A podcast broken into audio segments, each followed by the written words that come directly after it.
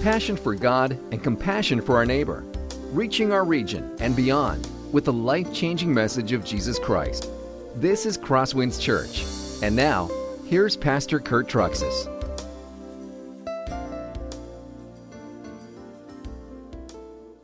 I have in your uh, outlines uh, a quote that I want to begin with. And it's this from Joel Osteen, two quotes from him. He says this You know, most people are beaten down enough by life, they already feel guilty enough. I want them to come to Lakewood or our meetings to be lifted up and to say, you know what? I may not be perfect, but I'm moving forward. I'm doing better. And then another quote by Joel Osteen. People are used to, that is in churches, condemning people to make them feel bad so that they'll repent, so they'll know that they're sinners. But I think there's a different approach. Now, Joel is obviously an incredible motivational speaker. You have to you have to recognize that. He's very good that way. But he's one of many people who unfortunately don't like to talk about sin. Do not like to talk about repentance. Do not like to talk about weeping over your sin and crying over your sin and seeking God for repentance on that sin. As he says, I like to take a different approach. And I began wondering, well, really, is there another approach besides helping people see their sin, identify their sin, and run to Jesus and ask for forgiveness of their sin? I mean, is there a different approach? I, I don't think there is. Terry doesn't think there is either. And I thought, you know, I think he's sort of, Joel may be out of step with some big people in the Bible. Like to start with, John the Baptist and Jesus. John the Baptist says it this way He would go around saying, Repent, for the kingdom of heaven is at hand. Apparently, repentance is important to him. He also said, bear fruit in keeping with repentance. In other words, don't just repent in your head, but repent in the way you live your life. Change. Jesus said it this way No, I tell you, unless you repent, you all will likewise perish. Repentance seems like a big deal for Jesus. And then Peter says it this way when he presents the gospel and the role of repentance in the gospel. Peter said to them, Repent and be baptized, every one of you, in the name of Jesus Christ, for the forgiveness of your sins, and you will receive the gift of the Holy Spirit. So, according to John the Baptist, Jesus, and Peter, repentance is sort of a important, an important thing. It's a very big deal. This morning, we're going to be returning to our studies in 1 Samuel. We're going to be in 1 Samuel chapter 7. And so far, we've seen that up to this point, the nation of Israel is in deep trouble. They're constantly being harassed, they're constantly being beat up by this group called the Philistines. Today, we're going to find out that they're attacked again by the Philistines. But for them, when they were attacked this time, repentance made all the difference If you want one big idea out of this morning, the one soundbite I want you to walk away with, it's this repentance makes all the difference. Let's go ahead and, and begin. I want to begin by giving you some background, some backstory. a few weeks ago, when we began in this study, I told you that the whole book of 1 Samuel is about leadership. But in the last few weeks, we've been studying the ark. The ark you know, was brought into battle. they were defeated in battle. The ark was brought over to the Philistines. Then it's come back. And you, you think, well, wait a minute. Where is the whole issue of leadership? It seems like we forgot about the topic of leadership during the chapters 4 through 6, which are all about the ark. Well, you may think we had forgotten about the topic of leadership. We actually haven't forgotten about that. Let me explain it to you this way 1 Samuel chapter 4 teaches us that God has no problem dealing with corrupt leaders that are inside a nation. Eli, Hophni, and Phinehas, God takes them all out in one day. No problem taking care of that. 1 Samuel chapter 5 and 6 teaches us that God has no problem dealing with evil, corrupt leaders who are in a different nation. Because isn't that what happens when the ark ends up in the Philistines? Philistines think they have this great prize of war. We've stolen the ark. We have the ark. Didn't take long. In seven months, they were begging to give back the ark because God was heavy upon them. God laid his hand upon them. So God has no problem taking care of wicked leaders who are inside of a nation. God has no problem taking care of wicked leaders who are from a different nation. He could take care of both of those problems rather easily. So you see how this is all about leadership? But here's the problem God's taking care of the wicked leaders inside the nation and the wicked leaders from another nation, but yet God's people are still suffering. Things are not going well. You may wonder what is going wrong? Why are things falling apart? And here's the issue the problems that they are suffering are not from leaders inside or outside their nation. The problems that they are suffering is because of themselves. They are in a broken relationship with God. And until they repent and get that relationship with God right, these problems will continue and God's favor will not return. Last week, we saw that when the ark came back, uh, 70 men of Beth Shemesh, they got a little bit uh, sort of overzealous for the return of the ark. And from what it seems like they did is they actually looked inside of the ark. Did not go well for them. Uh, they were instantly struck dead. And then they said, you know, we don't like this ark at all. Let's get rid of this thing. And they did the same thing the Philistines did, which say, who is a neighbor we can give this thing to? So we can give them the problem and they decided to give it to the men of Kiriath Jearim. And this is the last thing we looked at last week. 1 Samuel chapter 7, verses 1 and 2. And the men of Kiriath Jearim came and took up the ark of the Lord and brought it to the house of Abinadab on the hill. And they consecrated his son Eleazar to have charge of the ark of the Lord. And from the day that the ark was lodged at Kiriath Jearim, a long time passed, some twenty years. And all the house of Israel lamented after the Lord. So for 20 years, the ark remained at the house of Abinadab, that house on the hill. It stayed there. And here is where things are about to get interesting. Last week, when I was preaching through this text, I said that, and the ark remained there until 2 Samuel chapter 6, when David brought the ark to Jerusalem. And that is historically possible. In fact, many of the most popular writings on this chapter say that. But then I got a chance to spend more time in the study this week. Then I got a chance to look at some of the best scholars on this chapter, and they have a little different take on what is happening here. What they are saying is that this verse is showing like a gap like a pause for 20 years. For 20 years, the ark stayed in the house of Abinadab on the hill. And it was only after 20 years that the people began lamenting, began crying after the ark. So maybe you can think of it this way. For 20 years, the people were so frustrated that they essentially forgot about God. They walked away from God. And only after 20 years did they begin lamenting for their sins. Now, this is interesting. What happened during these 20 years? What about uh, Samuel? What was he doing? Here's my guess.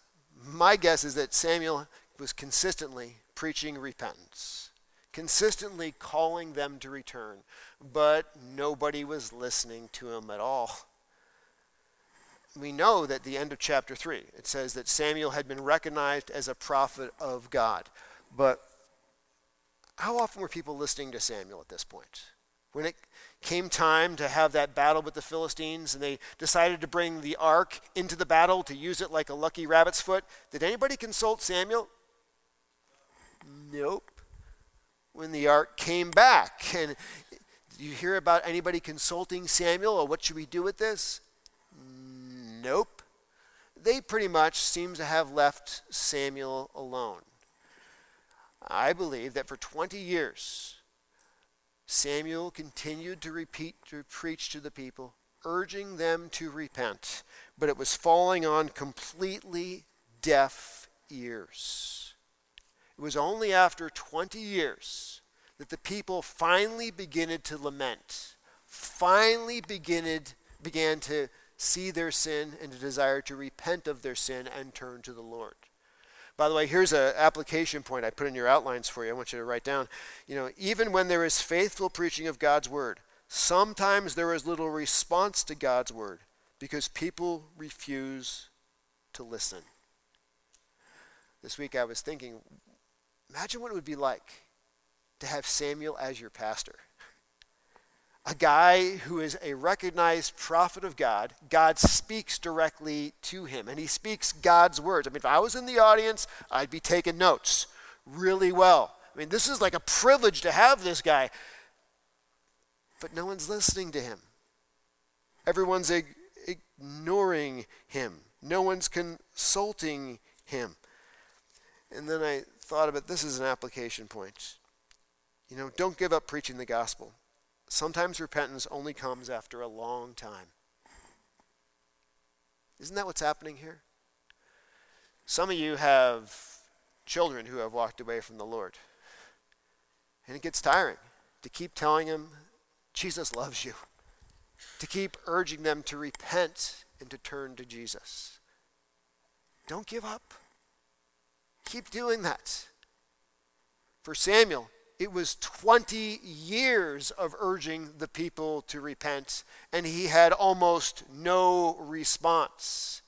If you're in that situation where you have loved ones that you are urging to repent, that's the same gig Samuel was in.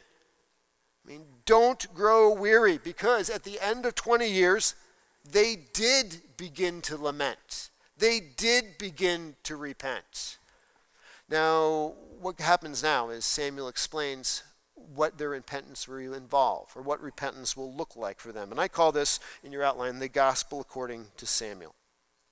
It says this And Samuel said to all the house of Israel, If you are returning to the Lord with all your heart, then put away the foreign gods and the Ashtoreth from among you, and direct your heart to the Lord and serve him only, and he will deliver you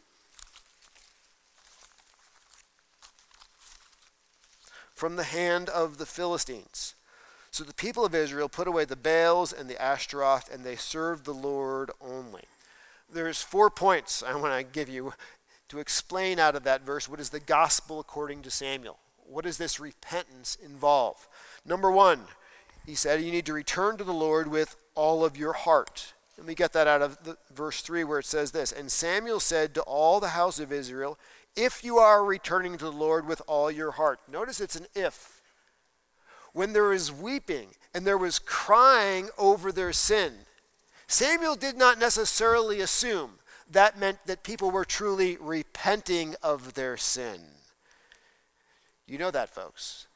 That some people can weep over their sin. They don't like the consequences of their sin. They don't like the suffering of their sin but that has not made them yet want to repent of their sin.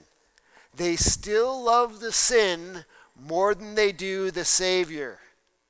They just don't like the consequences of what they're suffering. It reminds me of a, a time I did some counseling with a couple uh, a number of years ago, so I can use the illustration. But the guy had a drinking problem. Every time he'd come home at night, he'd drink, and he'd drink to the point where he doesn't remember the things that he was doing. And he and the woman he was with came into my office, and she was just tra- traumatized. She said, He's starting to hit me. He's starting to get abusive towards me. And he said, I don't remember a thing of it. I remember telling him, You need to repent. You need to repent on the spot. You need to get rid of the bottle now. This isn't a joke. You need to, to run from your sin and you need to run to Jesus Christ and challenged him to trust in Jesus. And he was very broken, weeping, but it didn't go anywhere.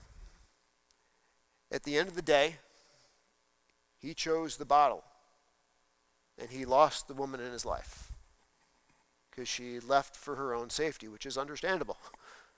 And I think that's appropriate in that case. And they never ended up getting back together. So he was sorry for the consequences of his sin, but he wasn't sorry enough to actually be repenting of his sin and turning from his sin and turning to Jesus. The Bible talks about this, by the way, this very situation. It says there's a difference between worldly grief and godly grief. Worldly grief means I don't like the consequences of my sin. I don't like the suffering of my sin. I don't like what's happened to me because of my sin, but I'm planning to continue in my sin. Where godly grief is when I suffer, it breaks me, and I run to Jesus. I suffer, and I'm really more concerned about not the consequences I'm enduring, but what I've done with my sin to Jesus and my relationship with Him. The Bible talks about this uh, in Paul says 2 Corinthians 7:10 for godly grief produces repentance that leads to salvation without regret whereas worldly grief produces death. And here's your application point. Don't confuse worldly grief, grief with godly grief because there is a difference. And that is what Samuel is trying to illustrate to the people. They're lamenting, they're crying, they're weeping. He says, Well, if you are truly repenting, may not necessarily be so. Step two, they were to do this put away foreign gods. And then he says, Put away the foreign gods and the Ashtaroth from among you. The implication of put away these gods. It's sort of like these gods have been around for a while. And here we see where it is the core problem that God's people are experiencing. They had adopted the Canaanite lifestyle, they had adopted the Canaanite ways, they were worshiping the Canaanite gods around them. That is what their core problem is. This is why things are not going well for them. By the way, this violates the Ten Commandments. Commandment number one you shall have no other gods before me. They have plenty of other gods before them because they're following the Canaanite gods around them. Commandment number two you shall not make an idol. They have plenty of idols around them. This particular god mentioned here is Ashtaroth, or, um, or the plural form of Ashtoreth. Sometimes you hear it called Ashtarte. Let me explain who this is. This is the wife god of Baal. Baal and Ashtoreth are sort of the whole Canaanite goddess of god and goddess of fertility. Let me just show you a little bit about her. Here's a little face shot of her. I think she's coming up. There she is. So you can see what she looks like. And so, what this is the idea if you want good rains, you want abundant crops, you want success in life, you worshiped Ashtoreth. She was the key to success. Now, why were the Israelites worshiping this God? Here's the point Baal and Ashtoreth worship were very popular everybody around the Israelites, their friends and their neighbors, worshiped this God. To turn away from Baal and Ashtoreth worship meant you did not fit in with popular culture. They were under tremendous pressure to worship these gods, the gods of success, that guaranteed success, because everybody else was worshiping them. And as soon as your neighbors had a better harvest than you did, and they worshiped those gods and you didn't, what do you think they began to think? Maybe I need to join in worshiping them. And here's what we see the Israelites needed to break with the sinful aspects of culture around them. That's what they needed to do. By the way, this applies to us today, doesn't it? Anyone following Jesus has the exact same challenge today. We are part of culture, but we cannot follow the sinful aspects of culture around us. Not to join in just because everybody else is doing it. I've used this illustration in the past, but when I was in college and you first got away as a freshman and you're trying to fit in with all your friends at college, you know, what my friends would do is always go down to the movie theaters on Friday night and we watch some movies. You know, watch the latest Schwarzenegger, shoot 'em up, gun 'em up, kill 'em up movies. That's what we always did.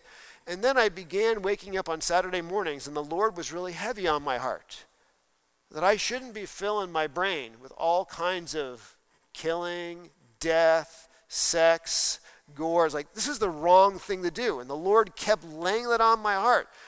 And I remember having to come up to my friends and Friday night and say, guys, I'm, I'm not going to be going to the movies tonight. Well, why not? Everybody else is. I, I just, I just can't go there, guys.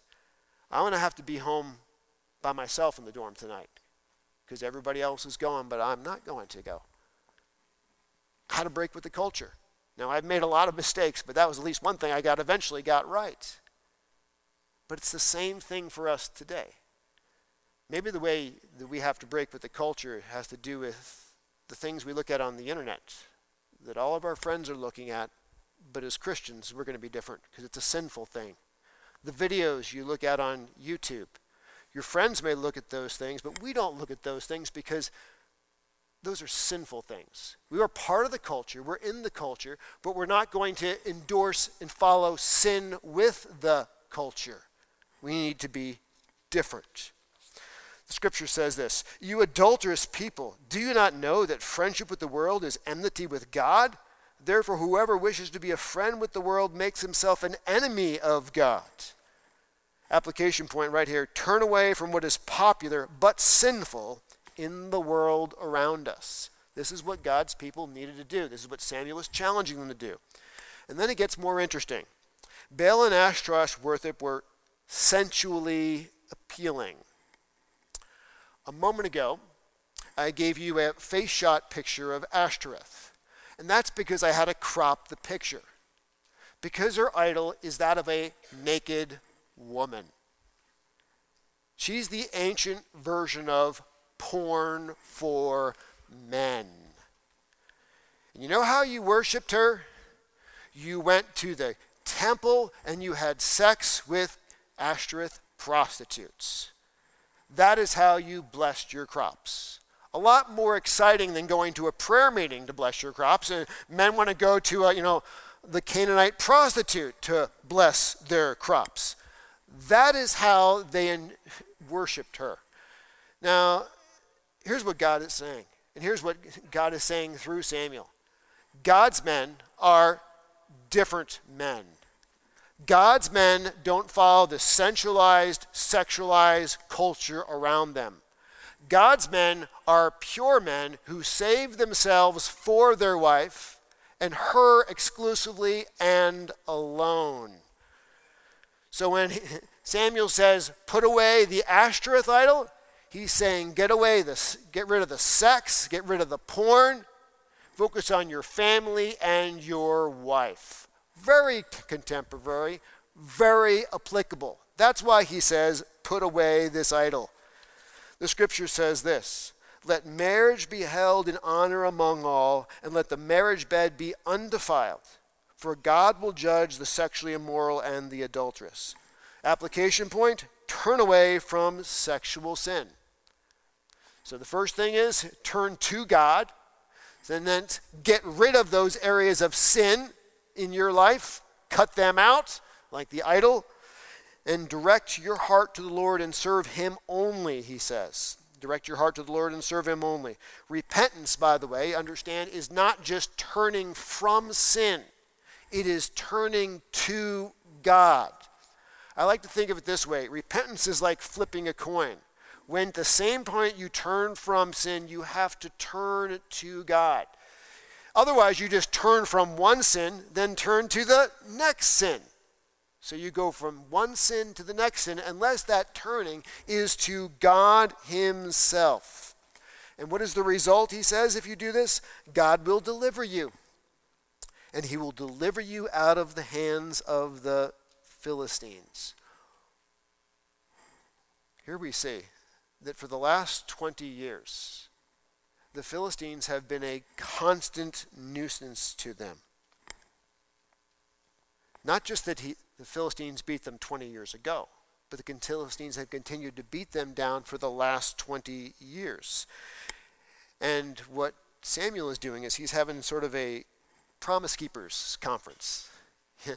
Guys, let's get together and let's repent of this sin. Let's lament of this sin. Because this is what happens. So the people of Israel put away the Baals and the Ashtoreth, and they served the Lord only. Short verse, but hugely significant verse. For 20 years, they had not put away the Baals and the Ashtoreths, and they had not served the Lord only. For 20 years, Samuel had continually preached repentance. He had urged the people to repent. For most of those 20 years, that constant message has fallen on deaf ears. But here, at the beginning, at the end of the 20 years, people are beginning to lament. They're crying over sin. Now people are putting away their sin. They're turning to God for forgiveness of their sin. What's happening is a national revival is breaking out, folks. That's what's happening. And it says this Samuel gathered the people and prayed for the people. Then Samuel said, Gather all the people at Mizpah, and I will pray to the Lord for you.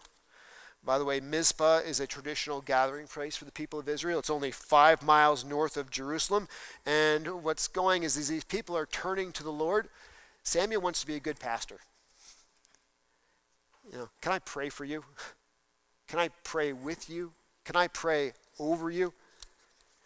And then it says, So they gathered at Mizpah and drew water and poured it out before the Lord and fasted on that day and said, We have sinned against the Lord. Pouring out water and fasting, these are all expressions of genuine, heartfelt repentance and contrition. These are not symbolic, these are genuine. Pouring out water is that day when they were thirsty, they filled their canteen but rather than be refreshed by the water, they poured it on the ground and said, God, we need you more than we need this water. We're more desperate for your forgiveness right now than I am with the thirst for this water. The same thing with food. We're hungry right now, but I need you and I need your forgiveness more than I need this food today. So I'm denying myself this food as I'm seeking you with all of my heart, asking for your forgiveness, asking for your restoration. That's what he's do- they're doing. And then it says this, and Samuel judged Israel. And Samuel judged the people of Israel at Mizpah. Now we read judge, and all of a sudden we think Judge Judy. So all of a sudden Samuel did small claims court? No, that's not what's happening. This word judged what it means is Samuel continued to preach. Samuel continued to show people their sin. Samuel continued to urge people to repent of their sin. That is what is going on here. He's talking about personal sin and corporate sin. Because Samuel knows what the people need more than anything is to repent repent from the bottom of their heart. You know, it struck me. Sometimes the best thing a preacher can do for people is to help them see their sin and repent of their sin. Isn't it true? You know, they say soft preaching creates hard people. Hard preaching can create soft people. In other words, sometimes you have to preach the truth and identify sin and call people to repent of their sin, just like Samuel did. And then all of a sudden, things get interesting. Now the Philistines heard that the people of Israel had gathered at Mizpah. The lords of the Philistine went up against Israel. The Philistines, they're the bullies around the block. They're the guys who have had Israel under their finger for the last 20 years. Oh, Israel has gathered at Mizpah. They're all there. This is a great opportunity. Let's go jump on them, kill a bunch of them, and steal all their stuff. Bunch of bullies. And the people of and when the people of Israel heard of it, they were afraid of the Philistines. Well, that's reasonable. Last time they had a big national battle against the Philistines, they lost terribly. 34,000 men died. We're going to see later that they don't have the Israelites don't have any iron implements. They don't have anything but sticks because the Philistines were the only ones who were allowed to have blacksmiths. So the Israelites are majorly underarmed. They do not have the weapons. This is going to be an easy Philistine slaughter. And the people of Israel said to Samuel, Do not cease to cry out to the Lord our God for us, that he may save us from the hand of the Philistines. So Samuel took a nursing lamb and offered it as a whole burnt offering to the Lord. And Samuel cried out to the Lord for Israel. And the Lord answered him. Twenty years before, there was no prayer before that battle. The Israelites tried to use the ark like a lucky rabbit's foot, a military super weapon, and everything backfired. But here things are very different. People have been aware of their sin. They've been fasting. They've been weeping. They've put away their idols. They've turned their heart to God. They're asking God to save them. Now, here's the question Does all this repentance make a difference? What do you think? Yes. The last thing Samuel does is he offers a one week old lamb as a whole burnt offering. In other words, the blood of that animal to cover the sins of the people. Now, think about this. The Philistines are on their way. The Philistines are coming. What is Samuel doing? Is he telling everyone to go home and get whatever swords and instruments they have and prepare for the battle? No. Philistine or Samuel is focusing on repentance, deep repentance, full repentance, and offering the sacrifice to cover their sins. Samuel knows the most important thing for that battle is that God's people are repentant and in a right relationship with Him. The outcome of that battle will depend upon their repentance. And this applies to us as well. I have this as an application point. The most important way to prepare for the battles of life is to be in a right relationship with God. That is what Samuel is doing. And this is what happens. It says, The Lord answered Samuel. This is the first time in the book of Samuel, since God answered Hannah's prayer in the very opening part of the book, this is the first time God has responded favorably towards his people. God has stepped to the plate, and here is what happens. As Samuel was offering up the burnt offering, the Philistines drew near to attack Israel. These are happening right at the same time. Final offering, Philistines are coming. But the Lord thundered with a mighty sound that day against the Philistines and threw them into confusion, and they were defeated before Israel. God unleashes what says thunder against the Philistines. Not just ordinary thunder, it says a mighty thunder, like crazy extreme thunder. Was lightning involved? Mm, doesn't say that, but it might as well have been like thunder and lightning on the Philistines, like the God of heaven. And I began imagining, what was this like? Now, I know maybe some of you guys are going to get angry at me for using the illustration, but it's like the god Thor shows up in a Marvel comic movie, you know?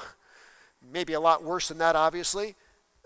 But God is using his thunder and lightning to throw these guys into complete confusion the Philistines are running for their life. And all of a sudden, they're battling more than just the Israelites, they're battling God Himself.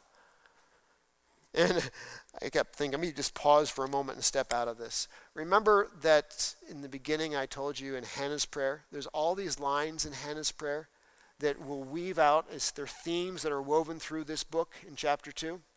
There's a line in Hannah's prayer that directly addresses this.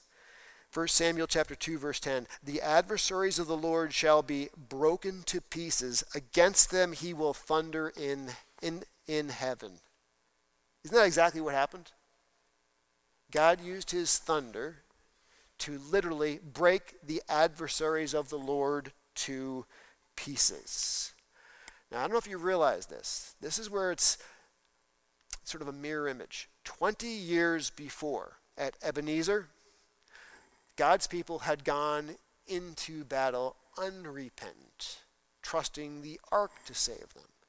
This time, God's people went into battle completely repentant, trusting God to save them. In that first battle of Ebenezer, God fought against his people. But when God's people repented, God fought for his people and defeated the Philistines. Does repentance make a difference? Repentance in a life makes all of the difference. This is why churches and pastors who refuse to call God's people to repentance, who refuse to identify sin like Samuel did for 20 years, are doing a terrible thing to God's people, doing a terrible thing to the church. Because the only way that God's people can be forgiven is if they identify their sin, they call out to God for forgiveness of their sin, they turn away from that sin, the idols in their life, and then God fights for them, not against them. That's the way God works. This is why repentance is so important. And then it says this And the men of Israel went out from Mizpah and pursued the Philistines and struck them as far as below Beth Car. Now, that doesn't mean much unless I'll give you a little bit of a map. There they are. Mizpah, Beth Car. Okay, how far are they apart? They're about six miles apart. So the Israelites pursued them for about six miles. It says below Beth Car. Maybe this was an additional seven or total eight miles. And then we see this. Don't forget when God has rescued us. And, when, and then Samuel took a stone and set it up between Mizpah and Shen and called its name Ebenezer. For he said, Till now the Lord has helped us. If you had not made the connection between the first battle of Ebenezer, where God's people lost miserably, which was actually in the north, and this second battle, Samuel wants to make it abundantly clear by setting up a rock that he calls Ebenezer. The first Ebenezer was a terrible memory in people's mind. This second Ebenezer is a good memory in people's mind. And he wants them to remember that repentance in their life made all the difference. And he said, you know, Ebenezer literally means, and God will help us, or God has helped us. But he says it means, till now God has helped us. In other words, yeah, God helped us this time, but five years in the future, 10 years in the future, will you go back to following the ways of the world? Will you have gone back to following the sinful ways which breaks and frustrates your relationship with God? And he says, every time you see this stone, remember, repentance makes all the difference. Don't walk away from the Lord. Here's an application for you. We're not a people who live out in, we're not a people who live in the past, but we live out of the past. That's an important one for me. We're not a church that's trying to live like it's 1950, folks. We're living in modern culture. Well, we are going to learn lessons of the past. When God shows up in mighty ways, when his people repent, we're going to learn from that and we're going to follow that. Number seven, God protected his people after repentance. So the Philistines were subdued and did not again enter the territory of Israel. And the hand of the Lord was against the Philistines all the days of Samuel. The cities that the Philistines had taken from Israel were restored to Israel, from Ekron to Gath, and Israel delivered their territory from the hand of the Philistines, and there was peace also between the Israelites and the Ammonites. Simple message, I'll run quickly on this one. That was just a one day defeat. But this repentance of God's people really completely subdued the Philistines for a long period of time, and the Ammonites, who were the native Canaanites in the land. Number eight, God sustains his people with repentance.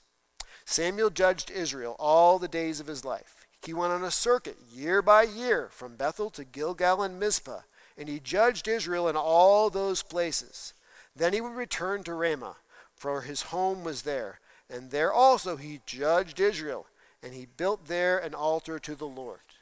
For the rest of Samuel's life, he went on a preaching circuit tour, continuing to judge Israel, which you know what that means, as we talked earlier preaching repentance to the people, calling them to put away their idols and return to God. Because he knew that repentance is what made all the difference. Let's pray. Father, we know that turning from sin and turning to you is not just a huge thing in the Old Testament for God's people Israel, but that is the way that we are born again now. And being born again is not just a, a one time thing, but continually through our life. As we see sin creep into our life, we are called to repent and flee to Jesus. May we be people who continually introspect and look at our lives for how we have become sinful and walked away from you. May we repent and run to you, Jesus, knowing your forgiveness is always fresh, your love is always new. We ask this in Christ's name. Amen. This has been a presentation of Crosswinds Church.